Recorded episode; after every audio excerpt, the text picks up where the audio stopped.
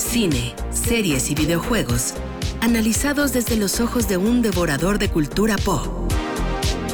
Jueves de Palomitas con Julio César Lanzagorta en Trion Live. Acaba de llegar con nosotros el devorador de cultura pop. ¿Cómo estás, Julio? Ajá, devorador de cultura pop. ¿Qué onda? Bueno, pues acá estamos ya.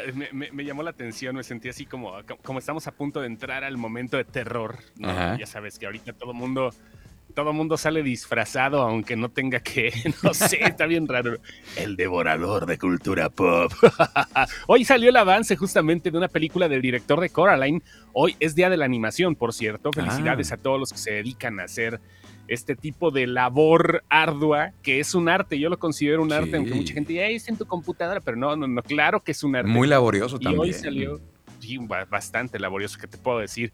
Y hoy es el, el, estreno del tráiler de la película Wendell and Wild, que es del director de Coraline y también de eh, Jordan Peele, que pues es el director y el creativo de, de, Get Out, ¿no? Y de Oz y todo eso, pero también en su fase cómica ha estado también con este con Keegan, ¿no? Con eh, son eh, Keegan y, y que era pues, un, dueto cómico y que después Pili se lanzó a hacer películas de terror. Jordan Pili, pues creo que vale la pena, va a salir en Netflix el próximo año, pero un proyecto que se andaban peleando un montón de, de distribuidoras, ¿eh? O sea, pero pues ya sale hoy, si quieren verlo, ahí está en la página de Sin Excepción, aprovechando el gol tempranero. Muy bien. Y pues acá estamos ya listos. Es lo, es lo que salió hoy, entre otras cosas importantes que pasaron en la semana. Eh, comenzamos con lo trágico. Alec Baldwin dio muerte sin querer a una persona en una filmación en eh, Estados Unidos con una pistola que se supone que estaba descargada siendo de utilería. Sí, algo trágico. Es que ya han pasado varias ocasiones, inclusive también aquí en México en producciones más pequeñas. Y lo último que se que, se Ajá, y lo último que se compartió en este caso fue que pues alguien puso balas reales dentro de las, o sea, las mezcló las balas de salva con las balas reales. Digo, yo no conozco de armas, pero pero no sé. No, yo tampoco, pero sí, Sí, la, utilería, el, prop, ¿no? Es una cosa, las armas de fogueo son otras. El asistente de dirección ya reconoció que no revisó completamente el armamento, ¿no? El arma de Alec Baldwin. en algún otro momento, este, Alec gritó eh, pistola limpia, ¿no? O sea, cuando, cuando, se trata de eso, para avisar que estaba bien, ¿no? Pero pues no se dio cuenta. Es un relajo, pero bueno, pues las cosas así son. Ya había pasado en algunas ocasiones. De hecho, el mismo asistente de dirección ya había tenido problemas con otra película también. Lo despidieron de otra película por lo mismo, con un problema con un rifle cargado.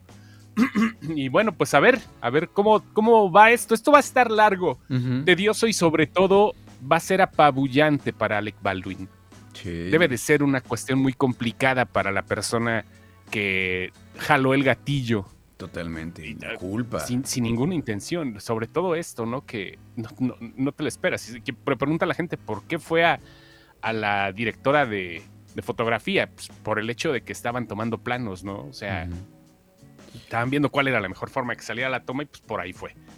Y bueno, pues en paz descanse la, directora que pues llevaba algunas películas en su haber, obviamente. Este, eh, también pues... Eh, el director, bueno, tanto como Hutchins como, como el director de Sousa que está herido, este, pues, tienen ahí un poquito, un poquito para pasar a la historia, ¿no? En este momento donde, pues, ya no deberían de pasar esas cosas, ¿no? Por eso, mira, te pongo de ejemplo, perdón, Ana, la garganta un poco lastimada, te pongo de ejemplo, eh, hay tantos accidentes que se dan por el cine, desde accidentes de motocicleta, de accidentes que dejan a las personas sin, sin miembros, ¿no? Sin la mano, sin un brazo, a los dobles que terminan demandando en Resident Evil, en Deadpool, han pasado un montón de cosas.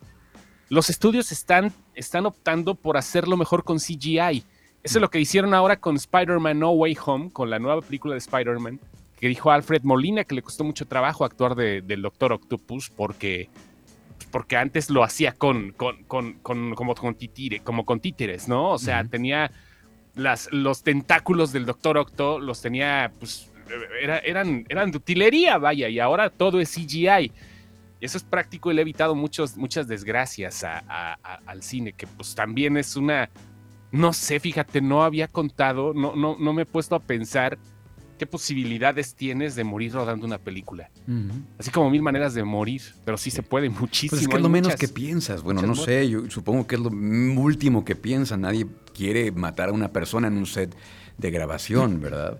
Oye, estaba revisando la noticia. vaya. Sí, el, set. Eh, que la esposa de, de, Baldwin, Hilaria Baldwin, avisó que ya se va a retirar su esposo, este Alec, tras este accidente a sus 63 años sí, hombre. Se retira de la es, es, un relajo y esperemos que las cosas se compongan. Simplemente, bueno, pues ya sucedió la, muerte, ya, ya pasó ahora, pues esto, esto, va a servir de ejemplo, ¿no? Para que no vuelva a suceder. Sí. jamás o por lo menos en mucho, mucho tiempo, porque sí es algo complicado. En otras cosas, Dune, Dune, qué película, ¿eh? Sí. Qué señora película, híjole. O sea, sí, sí, así. Y ya, ya anunciaron que viene segunda parte, ¿no? Viene segunda parte, ya. Por lo mismo, le fue bien. ¿Sabes qué onda? Eh, nosotros somos de cierta generación, Luis. O sea, de, repente sí somos más contemplativos. Es un oasis. Digo, no porque no me guste TikTok, yo soy fan de TikTok porque siento que es como televisión interdimensional de Rick and Morty, ¿no? Sí, no, la neta, la neta. Buena no, la neta, es que ves cada babosada, cae, le cambias y dura poquito y todo. Yo soy fan, no, soy muy fan de las historias de Instagram ni de Facebook, hago muy pocas porque se me hace así como muy volátil y la gente, la, la, chaviza está muy acostumbrada al swipe, ¿no? Por eso los trailers ahora, no sé si te has fijado, de unos años para acá, traen un mini trailer de 10 segundos antes de mostrarte el, completo. Claro, claro. Ajá. Si lo has visto, bueno, eso lo hacen para captar tu atención y para que no le cambies al video. Dune es al revés. Dune es siéntate, relájate y observa. Órale. Observa, vive una historia que no es que no se haya contado antes, sino que se cuenta de manera diferente. El director de Neville Nube es una cosa, es, es un directorazo, ¿no? La neta. y este, ya lo ha demostrado en muchas películas, tanto Blade Runner 2049, que pasó más o menos desapercibida, como lo hizo con The Arrival, con lo, lo ha hecho con varias, ¿no? Hasta con Sicario, que es una de las películas menos de ciencia ficción del director, pero sí se trata de eso, ¿no? De llevar las cosas con calmita. Y en las 2 horas 43 que dura la primera parte, porque como dices ya va a haber parte 1, tenemos un espectáculo visual, son una de esas cosas que conjuntan también los efectos prácticos con el CGI, con las filmaciones en locación, es una maravilla, es una maravilla, si no la han visto, dense y hágalo hoy o hágalo este, con calmita, así cuando no haya mucha gente en el cine. Ya no las últimas funciones, con que les toque en inglés, porque pues yo siempre he sido defensor de las películas en su, idioma original. Pues, porque hoy estrenan también Last Night in Soho, una película ah, de terror. Sí, una película de terror de Edgar Wright. Con esta que pues, chavita. ya mucha gente conoce. Sí, ¿mande? Con, esta chavita que salió en, la, en, el. ¿Cómo se llama? Enya Taylor Joy. Con ella y con ¿no? Thomasine Mackenzie y con este eh, con, más actores súper reconocidos. Esta película, bueno, trata acerca de las vivencias de dos chicas que viven en diferentes épocas, ahí en el Soho, los 60 y en la época actual, pero que de repente se empiezan a unir y empiezan a suceder cosas terroríficas, ¿no? Ya sabes de esas, que, ay, nanita, la ranita, de ese tipo. Pues trae esta, esta, distinción que le pone Cinépolis a sus películas de garantizada, de que te va a gustar porque te va a gustar, entonces hay que verla, ¿no? Sí, eh, hay algunas que sí, la, la riega Cinépolis, ¿no? Yo creo que sí le han devuelto ahí el varo, ¿no?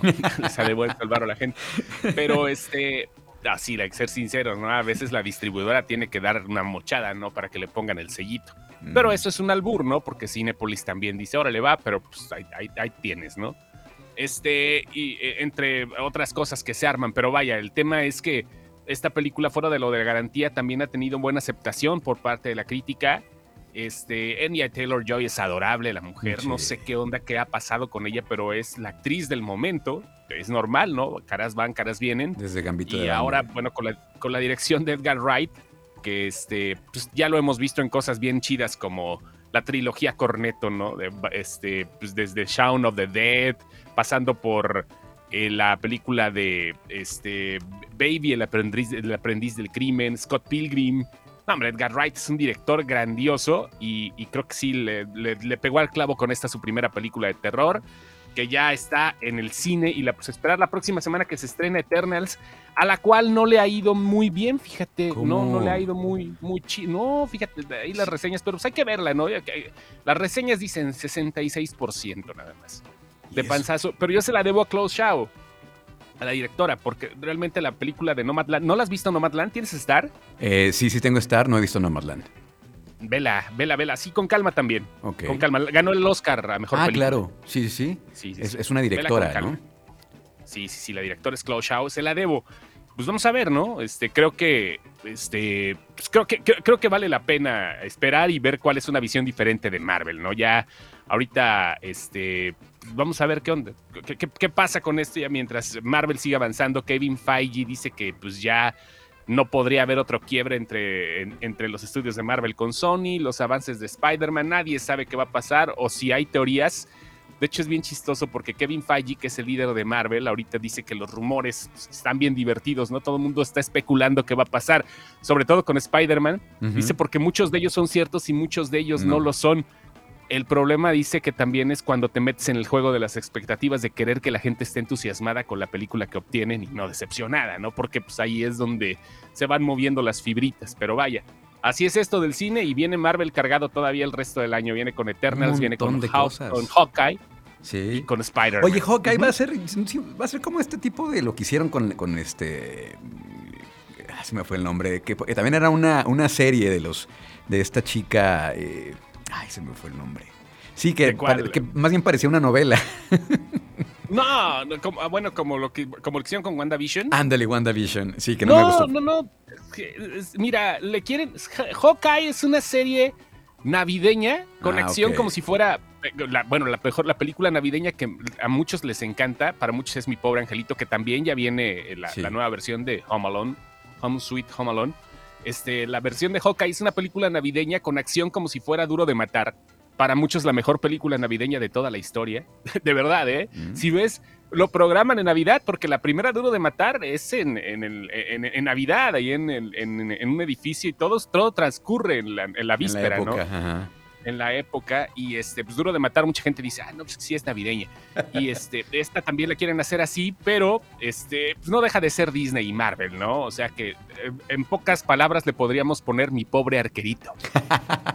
bueno, está buena la comparación. Así, o sea que... así que se le quede mi pobre arquerito. Pero sí, digo, si ya te gusta, lo que, pasa es que la gente es bien mamila, Luis. O sea, lo digo en general, yo también me incluyo. Más los fans, pero los fans puristas. No, es que lo, los fans, no, los fans se clavan mucho. Los fans dicen, ayer estaba haciendo un comentario y llegó un tipo y, pone, estaba haciendo un comentario acerca de, no me acuerdo qué puse de Marvel. Bueno, puse un post en la página de Marvel y si todavía siguen con eso, recuerden que Marvel es para niños y DC es para adultos. Espérate, joder. O sea, tengo 43 años, a mí no me vengas a decir, ni acciones tengo ahí en Warner ni en Disney para decir que me conviene ver una cosa u otra. Hay que disfrutar, ¿no? El, producto que sea. Como por ejemplo, yo disfruté mucho el, tráiler de, de Buzz Lightyear, la precuela. también. Viene buena, viene buena. Y, más con broche de oro con, con la música de David Bowie.